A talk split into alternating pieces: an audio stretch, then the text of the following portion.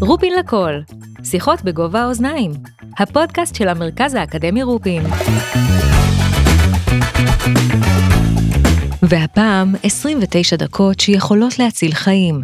פרופסור יוסי לוי בלז, פסיכולוג קליני וראש המרכז לחקר האובדנות והכאב הנפשי במרכז האקדמי רופין, בשיחה עם דור קומט על מניעת אובדנות. יש אותך? כן, מה קורה דור?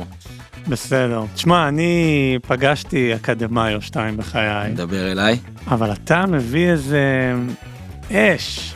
מאיפה כל הבעירה לגבי אובדנות? אנחנו בפודקאסט כאילו כבר. באמת? תקשיב, זה באמת נושא שמרגש אותי כל פעם מחדש לדבר עליו. אתה יודע, אנחנו מסתובבים בעולם, עכשיו פה מסביבנו, בתי חולים, רופאים נפלאים, לומדים המון שנים כדי להציל חיים, מכשור מתקדם, אנליזות MRI, מערכות ממוחשבות, ופה אנחנו הולכים לדבר על זה שבעזרת מילים, קצת אמפתיה, חום, לב במקום הנכון, אפשר להציל חיים של מישהו. איך אדם קם בבוקר ומחליט שזה הנושא שהוא רוצה לצלול אליו, כאילו זה... אני חושב שזה נושא מאוד אופטימי. מדהים, כי הרבה אנשים שואלים אותי, איך אתה מתעסק עם זה? זה באמת נושא שיש בו, בעזרת קצת הבנה ואומץ, אפשרות לשנות את מסלול חייו של אדם, ולא רק את שלו, אלא גם את כל משפחתו וסביבתו, כי אנחנו יודעים שהתאבדות יש לה גלים מאוד מאוד גדולים על כל הסביבה, ולכן שאני קם בבוקר, אני קם ממש בשמחה ובתחושה, שהדברים שאנחנו עושים, ולא רק אני, אלא במרכז לחקר האובדנות אצלנו ברופין, יכולים להשפיע באמת, יכולים להיות בעלי משמעות, ומה אנחנו צריכים יותר בחיינו המקצועיים בטח, מאשר להרגיש שיש משמעות לדברים שאנחנו עושים. אז בשביל זה אני כאן, ובשביל זה אתה כאן, ויאללה, נצלול? נצלול.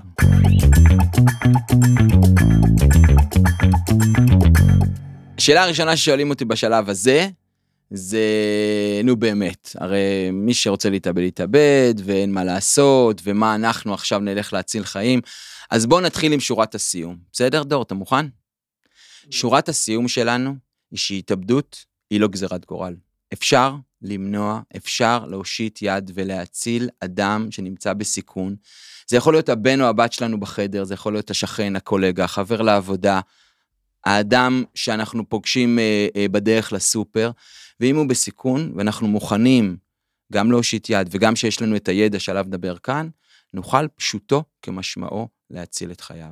אז מה שנעשה היום, ואם ככה נתקדם, זה ננסה קצת להבין את התופעה הזו, שאף אחד לא רוצה לדבר עליה, האובדנות, נכיר קצת את הסימנים, מתי אני צריך להתחיל להיות דרוך, מתי אני צריך להבין שיש כאן משהו שדורש התערבות, ומה עושים? בדיוק מה שאלת, מה עושים כשהדבר הזה קורה? תשמע, יש לי כמה שאלות פיקנטיות, אבל בוא נתחיל את זה בקטע אקדמי, תביא לי קצת נתונים, איך אומרים את זה? אקספוזיציה? לא. בוא נתת לי חץ ללב, אקדמי, יאללה, בוא נתחיל.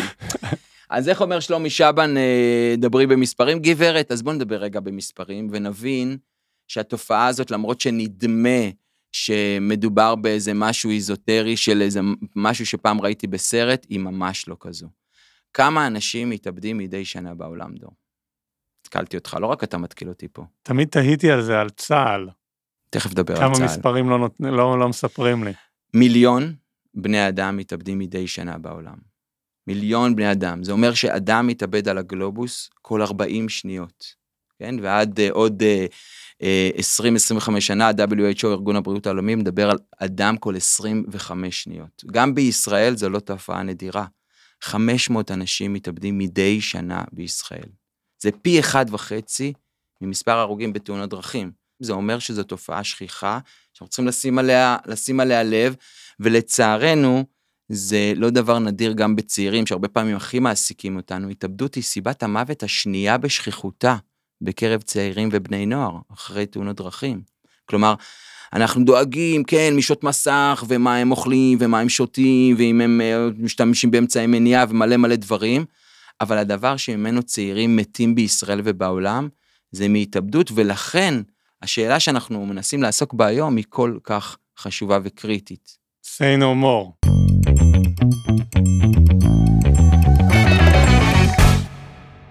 אוקיי, אז הבנו את העניין, בא לי לתת לך name dropping של אקדמיה עוד פעם.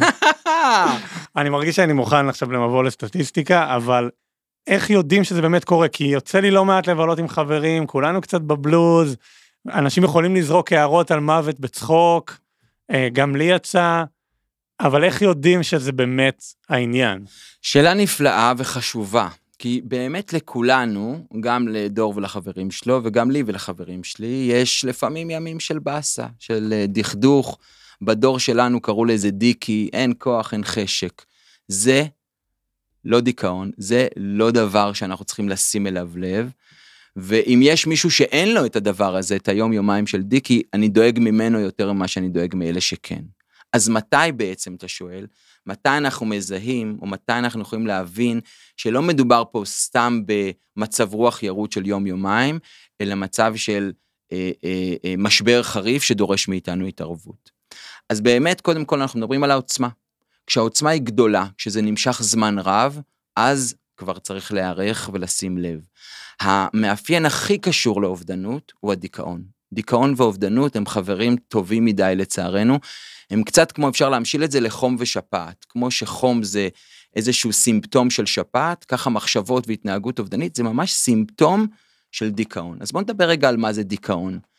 דיכאון זה ירידה דרמטית בתפקוד ובמצב הרוח ליותר משבועיים. זה לא איזה משהו סתם על הרגע. זה אומר שהאדם מפסיק לתפקד, יורד בכל מה שהוא עשה עד עכשיו, ופתאום הדברים נראים אחרת. אנחנו קוראים לזה אנדוניה. נגיד, אתה אוהב לשחק טניס, בסדר? פתאום לא בא לך לצאת לשום אימון טניס. אני אוהב לנגן בגיטרה, פתאום אני זורק את הגיטרה, לא אכפת לי מכלום. אני אוהב להתלבש בצורה מסוימת, אוהב לאכול דברים מסוימים, פתאום הכל נעלם, החיים נראים כבדים ואין כוח. אבל, חשוב להגיד, שזה רק סימן אחד לדיכאון. יש לא פעם שהדיכאון בכלל מתבטא בדברים אחרים. למשל, לפעמים התסמין הכי ראשוני, הוא שאתה לא מצליח לישון כמו שצריך. אתה מתעורר באמצע הלילה, או לא מצליח להירדם, אתה לא מצליח להירדם בכלל, או שאתה מתעורר מאוד מאוחר. לפעמים זה הפרעות בתיאבון, לא בא לך לאכול כלום. לפעמים זה בכלל עניינים עם הגוף, אתה כואמן מתגרד, אתה לא מצליח למצוא מנוחה, אין לך כוח, אתה עייף כל הזמן. מאפיין של בני נוער הרבה פעמים, שהוא הכי מבלבל ומתעתע אותנו, זה שהם בכלל לא עצובים. אתה יודע מה הם? איך מתבטא הדיכאון שלהם? בעצבנות. הם כועסים, הם עצבניים, הם כל הזמן נכנסים לוויכוחים, תגרות, קטטות, לפעמים אפילו אלימות. אז זה כדי להגיד איך אני שם לב שזה פתאום נהיה חריף, אבל אחד מהדברים החשובים ביותר שאנחנו רואים, זה ירידה בקשרים הבין אישיים. אנחנו יצורים חברתיים, העניין הזה של קשר בין אישי, הוא קריטי לנו. אבות אבותינו הקדמונים, אם הם לא היו ביחד, כן, אם כל אחד היה בנפרד, הם היו נטרפים, לא היו מעבירים את הגנים לדור הבא. לימדו אותנו על פי האבולוציה להיות בקבוצות, ושאנחנו לבד זה כואב לנו. אז כשיש מישהו שפתאום מתחיל להיות לבד, לא רוצה קשרים בין אישיים, מרגיש לא שייך, מרגיש שהוא עול על הסביבה, פתאום מתנתק מאחרים, בטח אם לפני זוהה חברותי, כל אלה הם סימני עזרה משמעותיים, שאנחנו צריכים לעשות משהו. היה לי בחיי כל אחד מהתסמינים האלה בצורה כזאת או אחרת, בווליום כזה או אחר, וגם לחברים שמסביבי, אז מה זה אומר בעצם? זה אומר שאנחנו בני אדם, ובני אדם מרגישים וכואבים, וכאב נפשי הוא חלק אינטגרלי מהחיים, וזה שהלב כואב זה עניין, ואיך אומרת המשוררת מיילי סיירוס, nothing breaks like a heart, ברור שכשהלב כואב זה כואב מאוד וקשה מאוד. אנחנו מדברים על עוצמה, ואנחנו מדברים על משך, שאנחנו שמים לב שהדברים הם לא כתמול שלשום לאורך זמן, אז אנחנו צריכים להתגייס ולעשות משהו, כי אחרת אנחנו נשאר רק עם התהיות. עכשיו בוא נוסיף לזה עוד עניין, כן? הדיכאון, התחושה הזאת של הפסימיות, חוסר התקווה, הנוקשות החשיבתית, כל אלה מאפיינים מאוד גדולים של סימני האזהרה.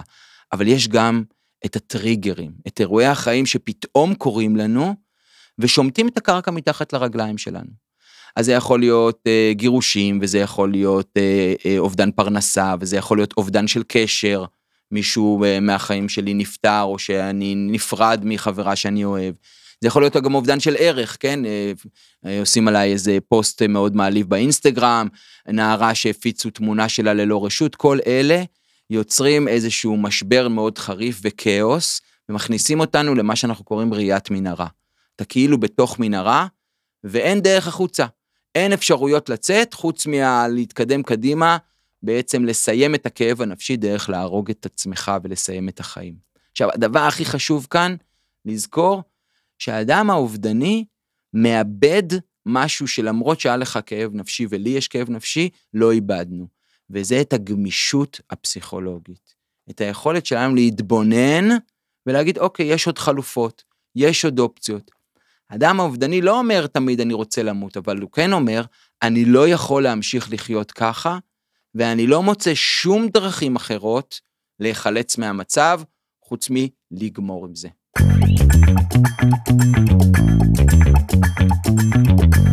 אני פוגש חבר לבירה, שעה מתוך הזמנים הקשים שהוא עובר, ואני מקבל קצת תיאור על מה שקורה, איך אני יכול להתמודד עם זה, כאילו, מה אני יכול... אוקיי, אז תכף נדבר על להתמודד, וזאת שאלה מאוד חשובה, אבל בואו נדבר קודם, מה הם נורות האזהרה? בסדר?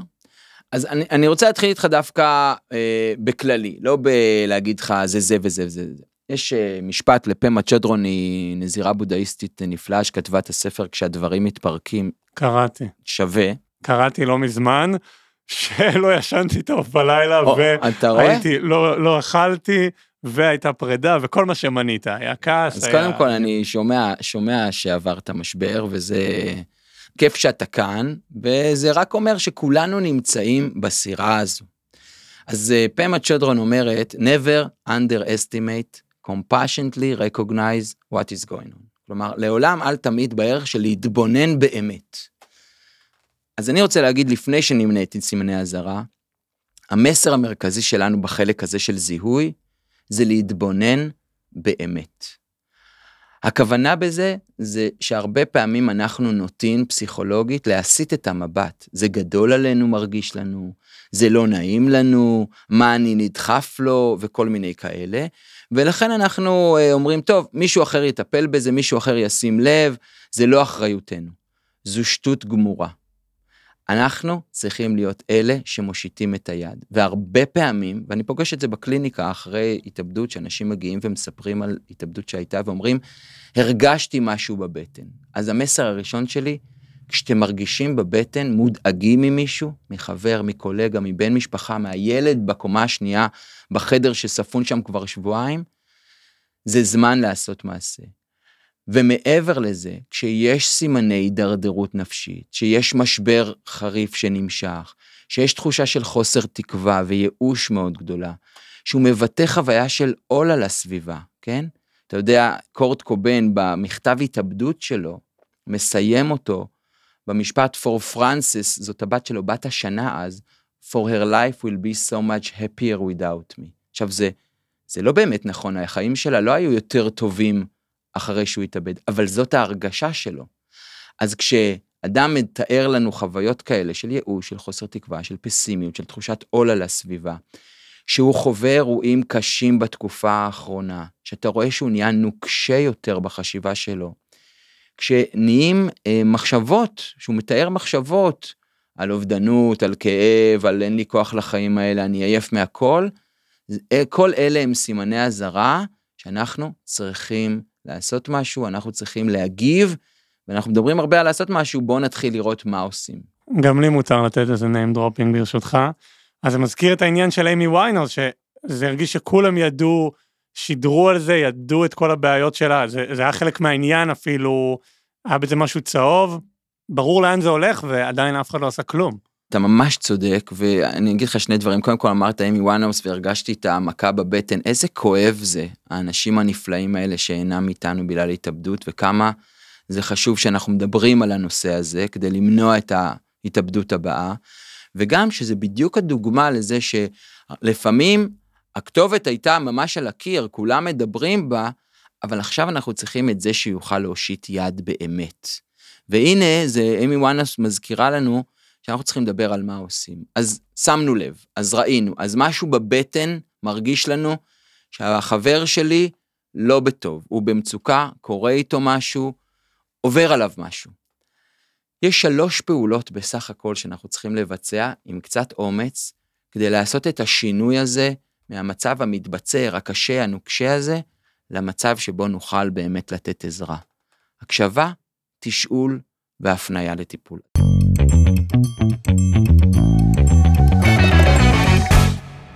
אוקיי, אז הפעולה הראשונה שאנחנו צריכים לעשות כדי להציל חיים, היא כאילו פשוטה, אבל היא הכי דרמטית שיש, והיא ההקשבה. זה לפנות לאדם הזה, אנחנו, לא אדם אחר, אנחנו לפנות לאדם הזה, ולשאול אותו באמת מה עובר עליו, לנסות לשמוע באמת ולדבר איתו על הנושא. עכשיו נכון, לפעמים זה מאוד מתעתע, בטח עם בני נוער, הם כאילו לא רוצים להקשיב לנו, כאילו הדבר האחרון שהם רוצים זה שמבוגר יפנה אליהם, וגם אחרים, תמיד נראה לנו שאף אחד לא רוצה לספר באמת את האמת, ומה אנחנו נדחפים. אז זהו, שזה מתעתע. אנשים בכלל, ובטח אנשים במצב משבר אובדני, מאוד רוצים שמישהו יראה אותם. בתכלס, אני פותח סוגריים, כולנו רוצים הכי הרבה שמישהו יראה אותנו באמת, שמישהו באמת יראה מה עובר עלינו. ולכן השיחה הזאת היא כל כך חשובה, ככה שגם שמעת עליו, ואתה יודע, והוא זרק לך מילה, הדבר הנכון הוא לעצור, ולפנות ולייצר שיחה אמיתית, שבה מדברים על העניינים עצמם. ומה השיחה הזאת כוללת? היא כוללת בעיקר הקשבה. הרבה פעמים אנשים נורא בלחץ, רגע, מה אני אגיד לו, מה אני אציע לו, אין לי פתרונות, אני לא יודע. ככל שנדבר פחות בשיחה הזאת, כך נדע שהשיחה הזאת יותר עובדת. המטרה היא, ואני משתמש בך עכשיו דור, היא לבוא לאדם הזה ולהגיד לו, תשמע דור, אני ככה רואה אותך בזמן האחרון ואני מרגיש שמשהו עובר עליך. אני ממש אשמח, אם תוכל לשתף אותי, מה קרה? מה עובר עליך? איך אתה מרגיש? מה זה הבור הזה שנפלת עליו? אני רוצה לדעת כדי להבין איפה אתה. מה עובר עליך? המילים האלה הן מילים מאוד מאוד חשובות, וחשוב שהן יהיו בלי כל המסביב שאנחנו הרבה פעמים נותנים בשיחה. בלי לבקר, בלי להתווכח, בלי להטיף מוסר, בלי להגיד החיים יפים, אתה תצא מזה. כרגע החיים לא יפים. כרגע אנחנו בעיקר רוצים להיות בעמדה מקשיבה. המטרה היא לא לפתור, אין צורך במקלות כקסמים שיעשו הכל ורוד, זה גם לא ריאלי, האדם שנמצא במשבר יודע שזה לא נפטר תוך שנייה. המטרה שלנו היא פשוט להגיד, תקשיב דור, אני שומע אותך, אני מבין שמאוד קשה לך, אתה חשוב לי, אנחנו כאן ביחד, וביחד נחזיק מעמד. עכשיו, חייב להגיד עניין מאוד מאוד חשוב, האדם האובדני על הגג, וזה אמרנו אחד מנורות האזהרה, הוא בודד. רוב האנשים עולים על הגג בגלל התחושה של הבדידות. הם מרגישים לבד בעולם, וזה לא קשור למספר החברים שלי באינסטגרם או במציאות. זה חוויה סובייקטיבית. והבדידות הזאת היא באמת, אפשר לדמיין את זה גם בבית, זה כמו להיות בחדר חשוך, אפל, בלי חלונות, בלי דלתות, בלי כלום. חוויה בלתי נסבלת. והשיחה הזאת שמישהו מושיט לך יד, שדור, אתה בא לחבר ואתה אומר לו, אני רוצה באמת להבין, ואתה באמת רוצה להבין, היא כמו להיכנס לחדר הזה איתו, לשבת לידו, ולהגיד לו, בונה, זה באמת חשוך פה וקר, ובאמת בלתי נסבל, אבל אנחנו ביחד בזה. וזה מציל חיים.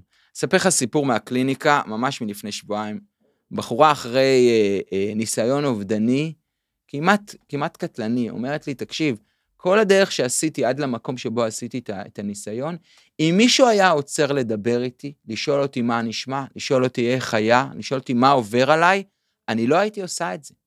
אבל הרגשתי מאוד מאוד לבד.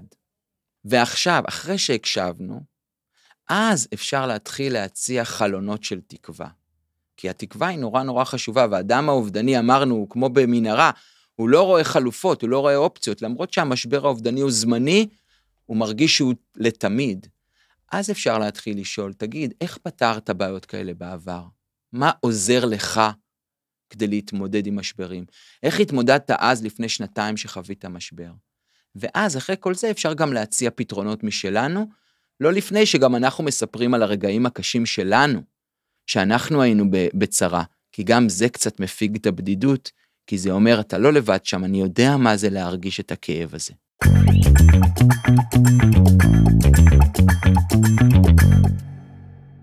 אז זה היה אחד, הקשבנו. עכשיו נגיד והקשבנו, ואנחנו רואים שבאמת יש כאן אדם במשבר. יש כאן בן שלי שמתמודד עם כאב נפשי בלתי נסבל.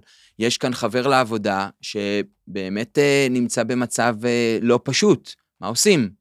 הדבר השני הוא לשאול.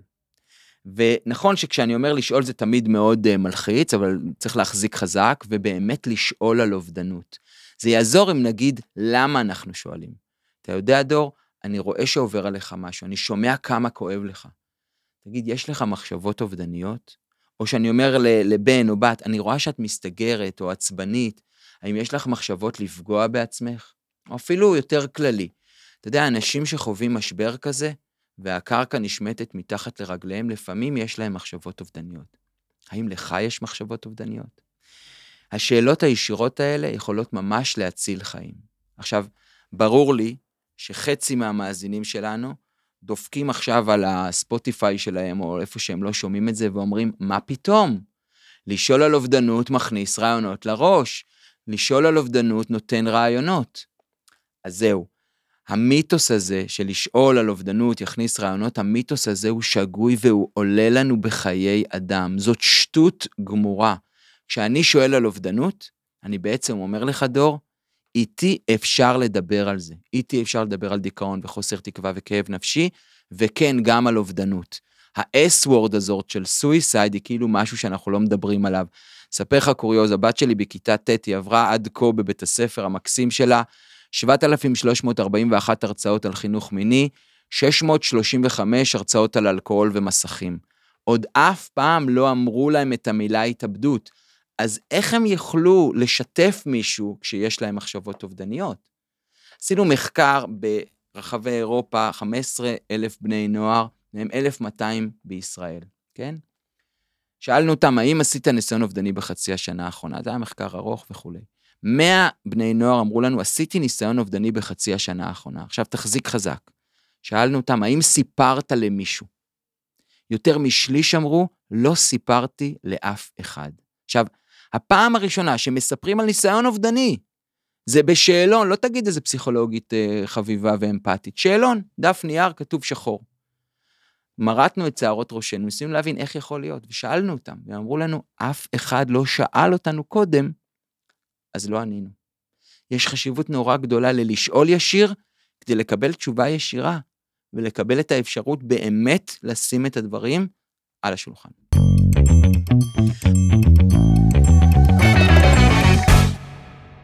והדבר השלישי, אחרי שהקשבנו, ואחרי ששאלנו, ואנחנו מבינים שיש לנו מולנו אדם יקר לנו שנמצא בסיכון וחווה מחשבות אובדניות, זה לקחת אותו יד ביד ולהפנות אותו לטיפול.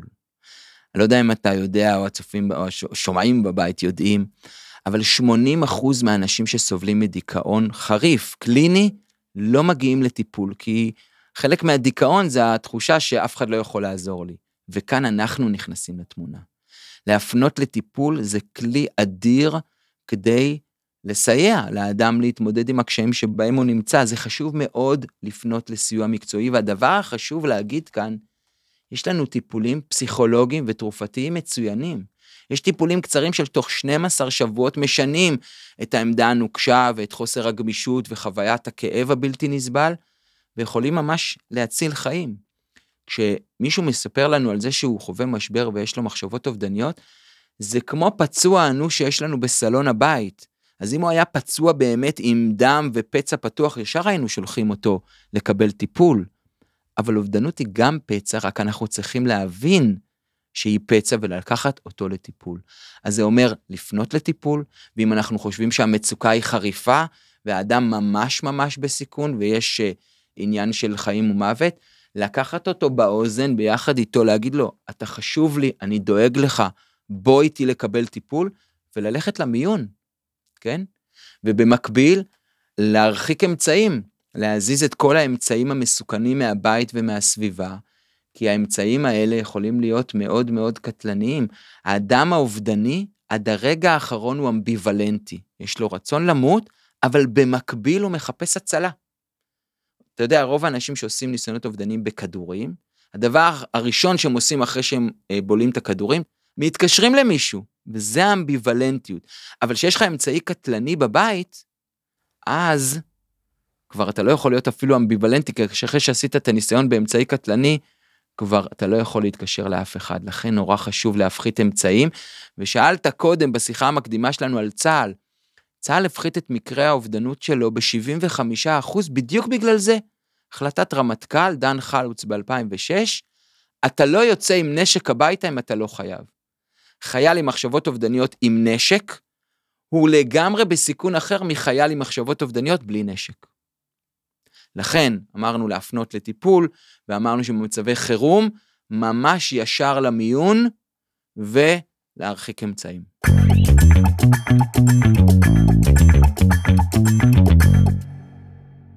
לא רוצה להיות אפיקורסי, לא שאני יודע מה זה אומר, אבל אחריות, זה יכול להיות גדול עליי, כאילו אני יכול פשוט, אתה יודע, ביום יום להחליק את זה, או להרגיש שזה, אולי זה לא מספיק שם, או כאילו בין להפחית את הערך של הדבר הזה, אז אתה מבין, ואני מפחד מאחריות בכללי.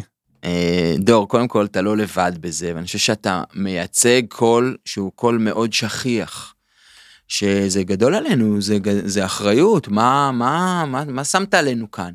וזה באמת נכון. אבל התחלנו עם זה שזאת הצלת חיים, והמשמעות והתחושת הערך שאתה תקבל בתור מי שבאמת נגע במישהו במקום כואב לו, ועזר לו להציל את חייו. יש לזה גם ערך אל מול החוויה הזאת של המעמסה הרגשית, וגם אני רוצה להגיד, אם אתה מרגיש, או אדם שמקשיב לנו עכשיו מרגיש שזה לא מתאים לו, זה בסדר גמור. אתה מרגיש שמישהו בסיכון ואתה לא יכול לקיים את השיחה הזאת, תביא מישהו אחר שיקיים את השיחה הזאת. תביא מישהו אחר שקרוב לו, תביא חבר, תביא מישהו שיוכל לבצע את השיחה הזאת, ותתמוך אתה בו. קשה מאוד לעשות שיחה כזאת ולתמוך במישהו אובדני, אדם צריך גם הוא רשת מסביב. לכן ההמלצה שלי היא אף פעם לא להישאר עם זה לבד. אני מטפל בקליניקה בלא מעט אנשים אובדניים, תמיד אחר כך יש לי מישהו שאני מתייעץ איתו, מספר לו, חולק איתו. לדבר הזה יש ערך מאוד גדול, כי אני כן חושב שאובדנות אפשר למנוע בקהילה, ואנחנו יוצרים לעצמנו קהילה. קבוצת החברים שלך, אחד מדבר, השאר תומכים בו, עוזרים מסביב, מסייעים אפילו ביחד לקחת אותו לטיפול או למיון, או לכל דבר שיוכל לסייע לו, ויש דרך לסייע. אין צורך להישאר עם הכאב הנפשי הזה לבד. אפשר להרגיש אחרת. אוקיי, סצנת סיום, תביא לי את זה. אנחנו על הגשר, שקיעה מאחורינו. קליפהנגר מטורף. משפטי הסיום שלנו.